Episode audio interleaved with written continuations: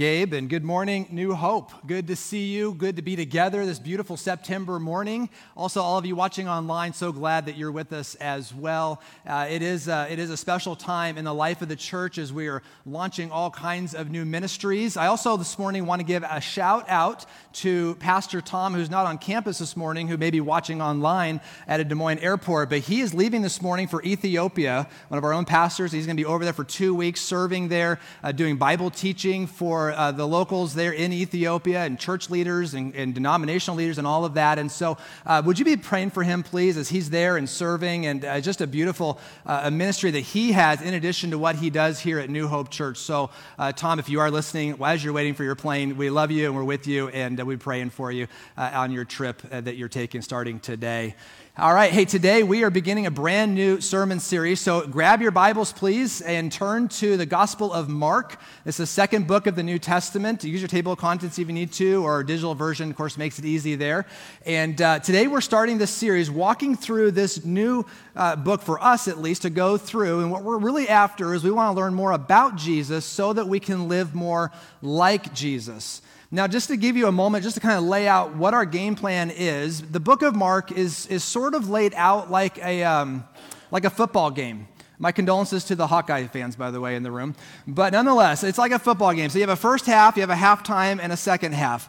So chapters one through eight, which we're starting today, is our first half. And in this series, we're calling The Servant, as you see there. And the servant, these first eight chapters, we're going to be learning about Jesus as a in ministry. He's, he's serving, he's doing. We see him in action constantly. It's going to be a very quick paced, exciting uh, journey through the first eight chapters. What that's going to do is take us up to the Christmas season, which we'll call a halftime. At that point, we'll spend some time, of course, at Christmas and the New Year and all of that. And then in early 2023, we're going to come back to Mark a new series called The Sacrifice. That'll be the second half. That'll be starting chapters 9 through 16. You'll get a new devotional. You'll get, I mean, it's a, it's a new series, but it's a continuation. And in The Sacrifice, we're going to be looking at the last seven days of Jesus' life. And that's going to take us all the way up to Easter. So this is a book that you're going to be very familiar with when we're all said and done uh, going through this study of this book. So I, I hope you're excited. In addition, if you didn't get one yet, I want to call your attention to this, whether you're on campus or online. But but this sermon series comes with a devotional guide that we've created for you. If you're watching online, you can download it, and there'll be a link provided for you. It's on the website as well. You can download your own copy of this anytime you want, but we've also provided copies for you. So, again, if you didn't get one yet on your way out, make sure you grab one. They're just outside the doors in the lobby. But this devotional is very important because it's meant to. Um, correspond with what we do here on Sunday mornings. And what I mean by that is this. Today, we're in Mark chapter 1. We're going to do verses 1 through 13. But when you come back next week, we're not picking up verse 14. That's what this is for. You'll pick up verse 14. So during the week, you're going to make your way through some verses, and then that'll stop here. And then when you come back next Sunday, we'll pick up the next verse and we'll make our way through. Here's why we're doing this it is really important to me that while I love that we come together on Sunday mornings, I'm so thankful you're here and watching online. This is not enough. You and I, all of us, need to be in the Word on our own during the week. And so, what I'm really trying to do is encourage quiet times for you.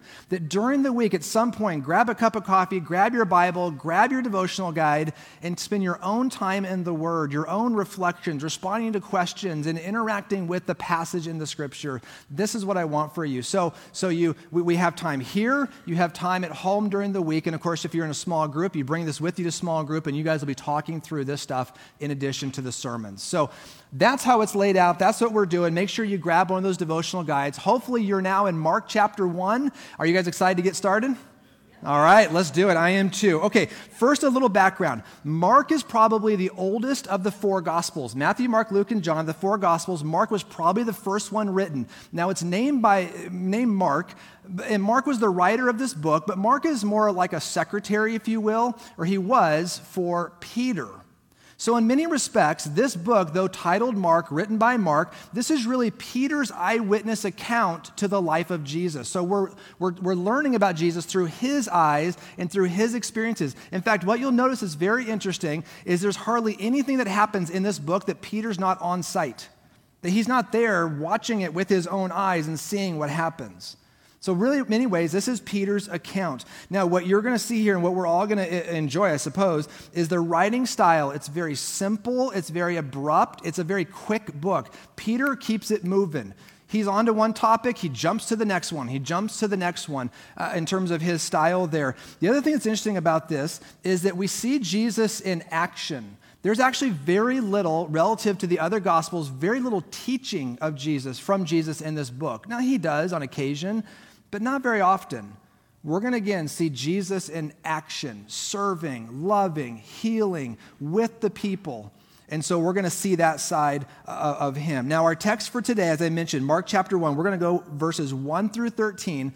These verses serve as an introduction both to the book of Mark, but also an introduction to Jesus.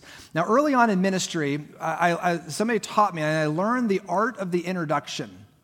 In other words, when you go to introduce somebody, you want to do at least two things. First of all, you want to tell them who the person is, and second, why you should listen to them. Now, let me ask you a question. If you were to introduce Jesus, and I hope you do, what would you say? How would you introduce him to the person or to the crowd or whoever it is? We're going to see how Mark is going to answer this question today, and we're going to learn some important things about who Jesus is. Look with me at verse 1. We're going to see his intro, uh, Mark's intro uh, uh, here, starting in verse 1, of course. It says this In the beginning of the good news, excuse me, the beginning of the good news, now that's the gospel, about Jesus the Messiah, the Son of God, as it is written in Isaiah the prophet. I will send my messenger ahead of you who will prepare your way a voice of one calling in the wilderness, prepare the way for the Lord, that's for Jesus, make straight paths for him. Now, Mark at the beginning, he pulls from two Old Testament prophecies. He puts them into this passage here. But what he's doing is he's telling us this book is all about Jesus. This book is all about Jesus. And what I love about this is he highlights that Jesus is a person but he's also very, very unique. I've highlighted and read some key words that if you have your Bible, you can circle or underline here. Because right away, he tells us that this Jesus is, is human. He's a person like us, but he is also very different. He is Messiah or Savior.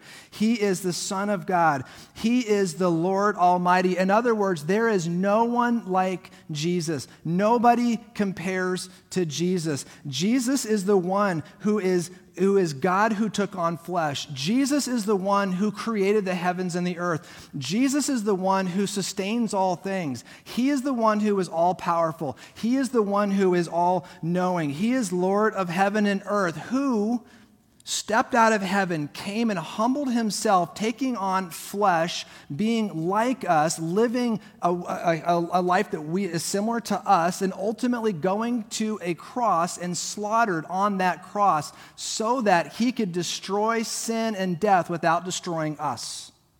This is who Jesus is. He is, there is no one like Jesus. He's the one that we love. He's the one that we serve. He's the reason this church exists. He is our mission, helping people find and follow Jesus. We say that every Sunday. Everything that we do, and I hope, I hope on a personal level for you, everything about your life centers around who Jesus is. There is no one like him. There will never be anyone like him. He is a person in every respect as we are, and yet he is completely, completely different. Jesus is the one that we're going to get to know and spend a lot of time getting to know over the next several weeks. And for that, I'm very excited. So here's, here's the thing Mark next is going to, after verses one through three, he's going to share with us, and what we're going to do today, two events. These are the first two events of Jesus' ministry. Now, you might find these very unique in terms of events. In other words, why would Jesus start his ministry this way? But here's what we're going to do we're going to look at these two events uh, together, and it's going to both help us understand who Jesus is and why we should listen to him.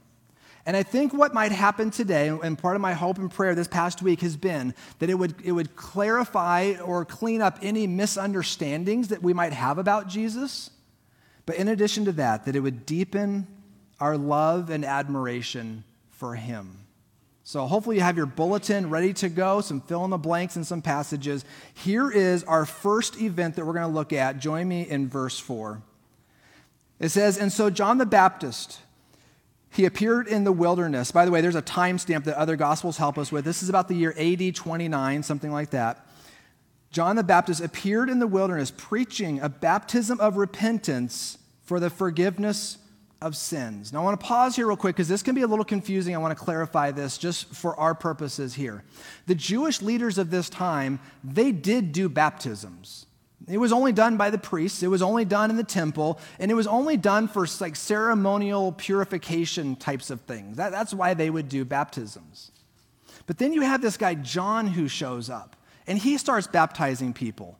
But he's not a priest, he's not a temple, and he's doing something entirely new and different. He's, he's baptizing, as we saw here, for repentance and forgiveness of, of sins. Now, this would have gotten the lead, religious leaders, people's attention. What is this guy doing? Who is this guy? What is going on here? And of course, they went out to check it out, but this was entirely different. So, what is John up to?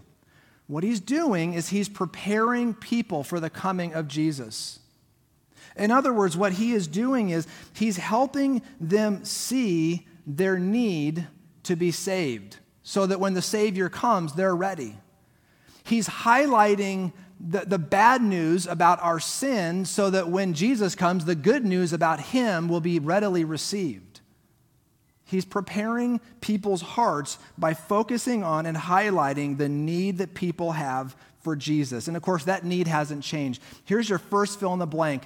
And this is so foundational to just Christianity in general. It's this idea that sin is our biggest problem. Make no mistakes. It's not, our, it's not government, it's not econ- economy, it's not, it's sin. Sin is our biggest problem, and Jesus is the only answer. He's the only answer. And by sin, what I mean by that is this disobedience to God. It's all the ways that we, we turn our backs to Him and we, we violate His commands. The Bible is very clear that we are sinners in nature, meaning this is just part of who we are and what we've inherited as we were born into this world. And we're also sinners by our actions and our words, by what we do and what we say and what we think. This becomes a cancer in us. The sin is our biggest problem. But because of Jesus, there is forgiveness. Because of Jesus, grace is extended. This is why he came. But here's the key the way that the Lord wants us to respond to the sin that dogs our lives is what's called repentance. And this is a word that maybe you don't hear a lot in churches anymore, and that's unfortunate. But repentance is so, so important. Repentance, what it literally means, is to make a U turn. It's a change of mind and change of heart that translates into a change of action. And this is what the Lord wants from us when it comes to our sins. He wants us to do this. Now, there's three different parts to repentance. It begins with conviction. And what I mean by conviction is it begins where you and I come to a place where we recognize what it is that we're doing dishonors God. We come to a place where we recognize that I am struggling with sin and I, I hate this part of my life. We feel conviction, guilt for the things that we've done. And upon that conviction, then we make a second step, and that is confession. And we come before God and we say, God, this area of my life needs to die. This sin dishonors you, and this is what I don't want to keep doing this. So, conviction, confession, and then third is repentance. And repentance, I just said, was that U turn idea. And here's practically, it's so simple, but here's how it works it means that you're going in one direction. And all of us know what this is like, by the way. But all of us, at one point or another, we're going in a direction and we're walking towards sin. But here's the principle every time we walk towards, we face sin and we go in this direction, our back is to Jesus. That's how that works. The two cannot coexist. And so, so I'm walking towards sin, my back is to Jesus, but I have that conviction, that confession to Him that this is not how I want to live, and I make a change. And now I put my back to sin and I face Jesus and I begin to walk in newness and in uh, repentance with Him. That's what repentance looks like. And this is what John was setting up for people. And this is what he's calling us to. It's not a one time act. Repentance is a daily part of living as a Christian, that we constantly practice this. Now, to make sure that I'm very clear this morning, let me tell you what repentance is not. Repentance is not mere confession, it's not acknowledging when you've done something wrong Or even just, you know, I, I did this and then, and then, but nothing changes. I'm sorry, I'm sorry, I'm sorry. Some of you, you've, you've known it's like to relate with that kind of person. They keep saying sorry, but they keep doing it. After a while, you're like, this isn't what we're talking about. See, re- re- repentance is different. Repentance is changing, it's not just confessing.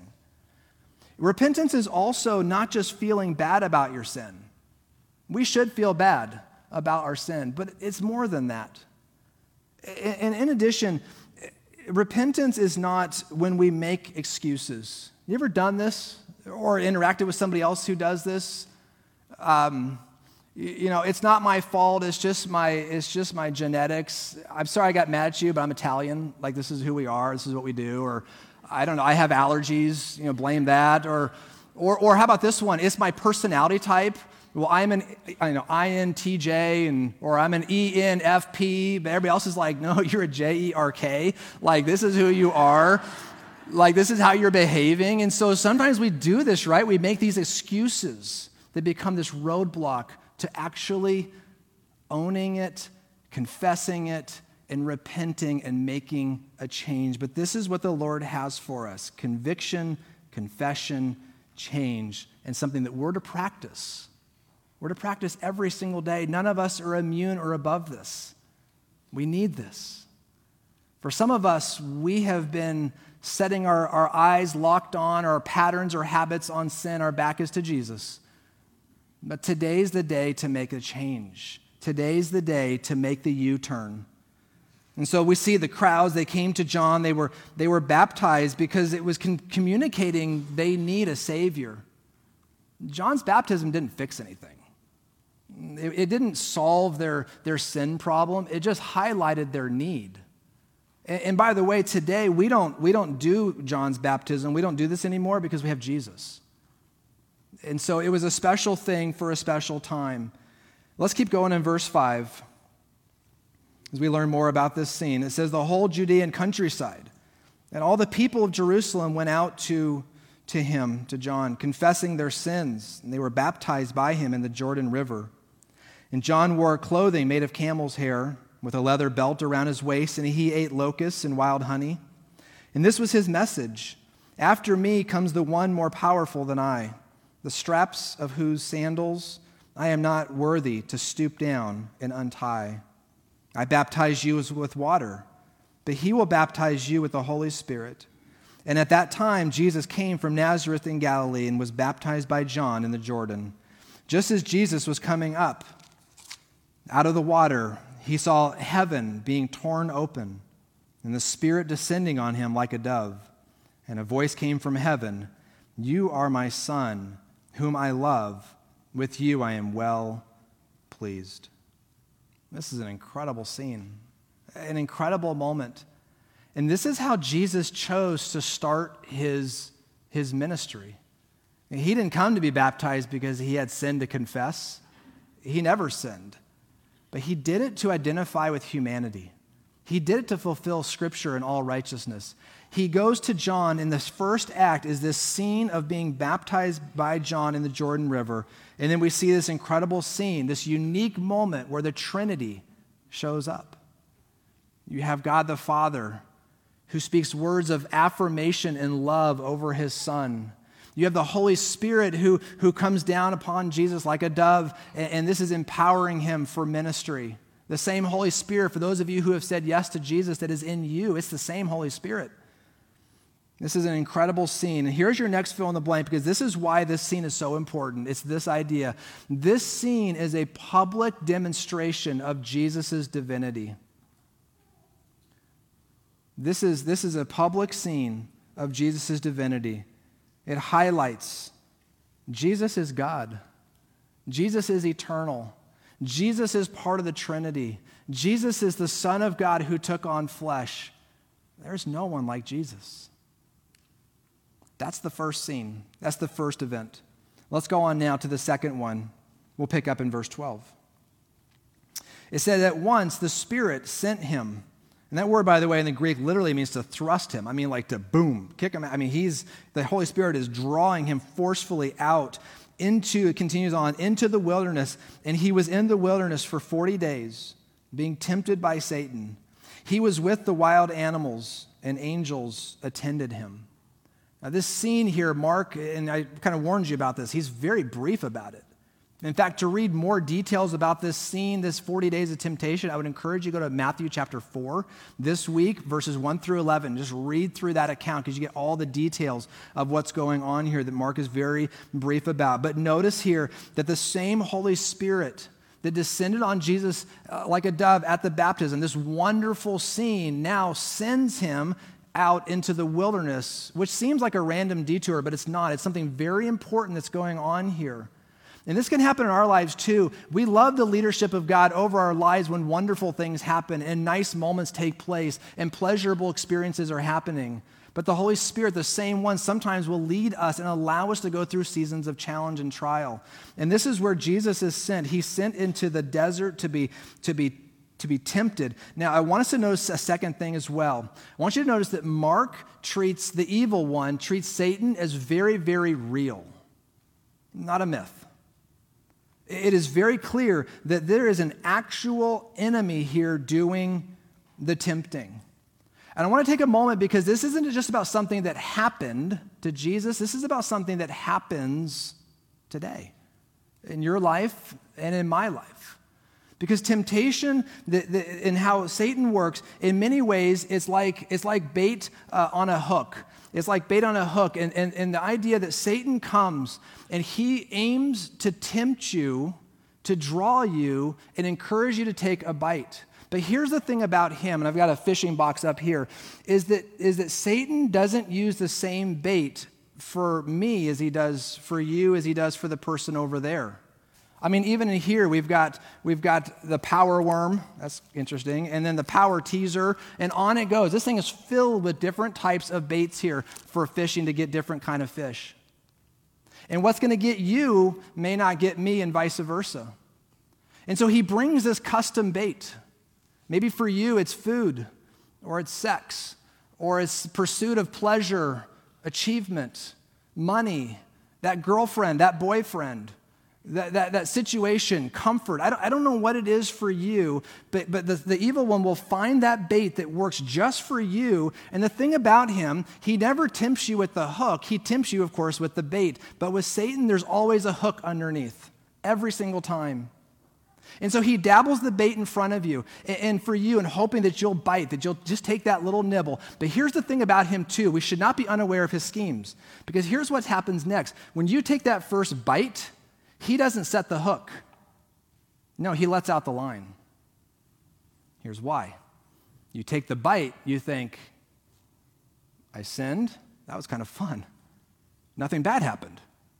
So you dig in more, you take another bite. You dig in harder, you take another bite. You just keep biting and biting and biting because you begin to believe the lie that you're the one exception, you're the one person that can sin and get away with it that it's never going to come back to get you. And so we keep chomping and chomping and chomping and biting. And then by when he's just, I've got you, he just sets that hook and reels you in. You may say, well, where does he reel you into? Death. Death of your marriage, death of your relationships, death of your walk with God, death of your ministry, de- death of your witness. I mean, this is what he's about every time, and this is where he will take you every time. This is who he is. Again, with Satan, he, he will pick that bait and he will entice you with that bait. But with him, there's always the hook.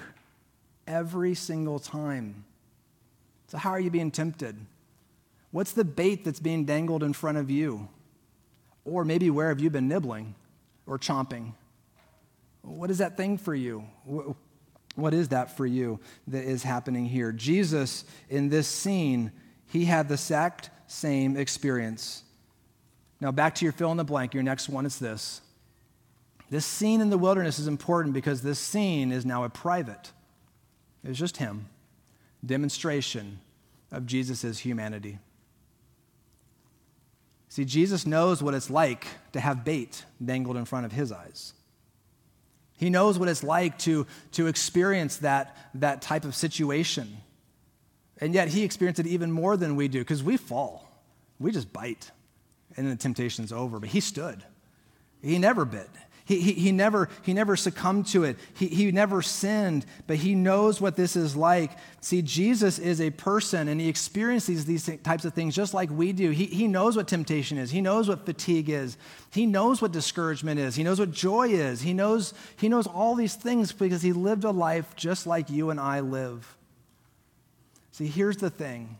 And here's what makes Jesus so utterly unique. We're going to get kind of deep theologically just for a moment. Jesus is one person, but he has two natures. He has a human nature and a divine nature. We're one person with one nature. We have a human nature. He is completely and utterly unique in this way. There is no one like Jesus. He is fully God and at the same time fully human. This is why we should listen to him, because there's no one like Jesus. So, as we close, what, what does this mean? I want to encourage you, I want to challenge you with some action steps this morning for, for all of us. Here's the first one. I want to ask you again where are you experiencing temptation? And where do you keep biting that bait that's put in front of you? I want you to remember that you have a real enemy, and he is, he is at work, and he will not give up. He is looking to hit you. Now, that word hit I use intentionally because that's an acronym. I want you to remember this H I T. Because you are especially vulnerable when you are, and this might sound weird, but it's a thing, hungry, isolated, tired. That's where he went after Jesus. Read Matthew 4, walk through every each of those three temptations. That's where he hit him. And you watch, you just watch yourself when you're in those places, hungry, isolated, tired. You're in, you're in a danger position there as he's looking to take you out, as he's looking to destroy you, as he's looking for you to, to bite the, the bait that he puts in front of you. But please remember, I already mentioned this, but it's worth saying twice. The same Holy Spirit that was in Jesus, that allowed him, that enabled him to say no to the bait, for those who have trusted in Jesus, is the same Holy Spirit in you. You have all that you need to resist temptation. You don't have to sin. The other thing I want to mention about this is that this book right here, this is your counterpunch. You need this. We all need this. That when temptation comes, when the evil one is, is attacking and coming after you, you need, you need to know truth. And you need to be in the Word. See, when you're in the Word, what happens is, is that you learn something very important. And that is foundationally, it's really not about what's been done to you or what's been done by you. It's about what Jesus has done for you. And that's what you have to come back to, and I have to come back to as we resist the enemy and we stand firm and we say, No, I am not biting this bait that comes my way. I am not going to fall for this. In Him, you are forgiven, adopted, loved, pursued. You are a part of His family, and He loves you so, so much. And here's why this is so important is because, I love this about the Lord escape from temptation is always possible. Always possible. In other words, every time Satan dangles bait in front of you, the Lord provides a door beside you a door of escape every single time. And so you and I have a decision to make every single time the bait or the door. What am I going to do? Which one is it going to be?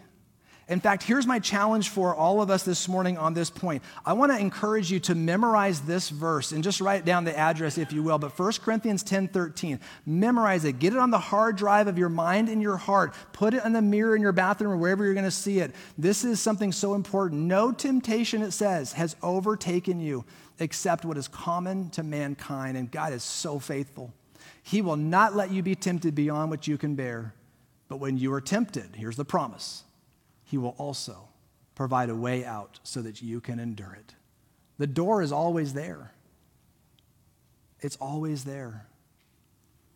I want to challenge you. Memorize this verse. Do some reflection this week. What's the bait? Spot it, name it, call it out.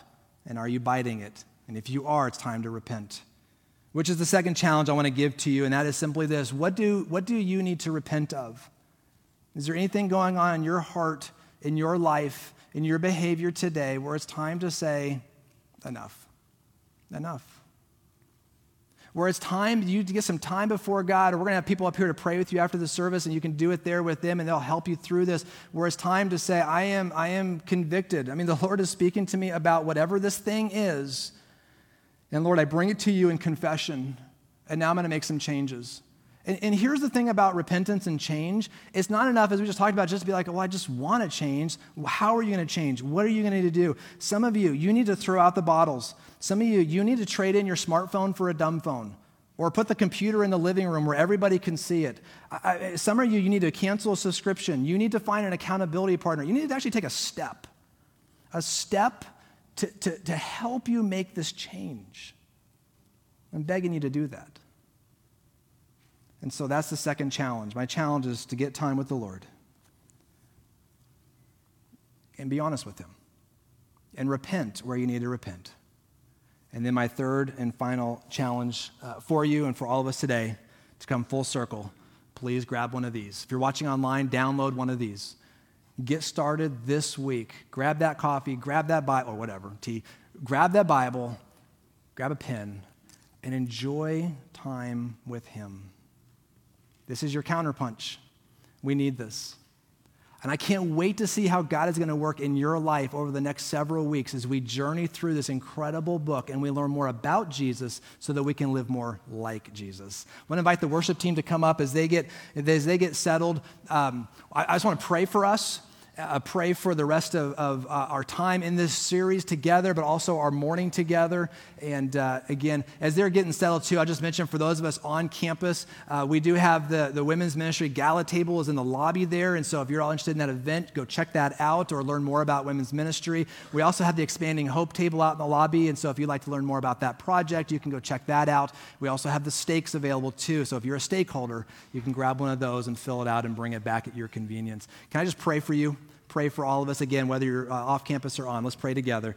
Father, this morning, we thank you for this passage and this incredible introduction.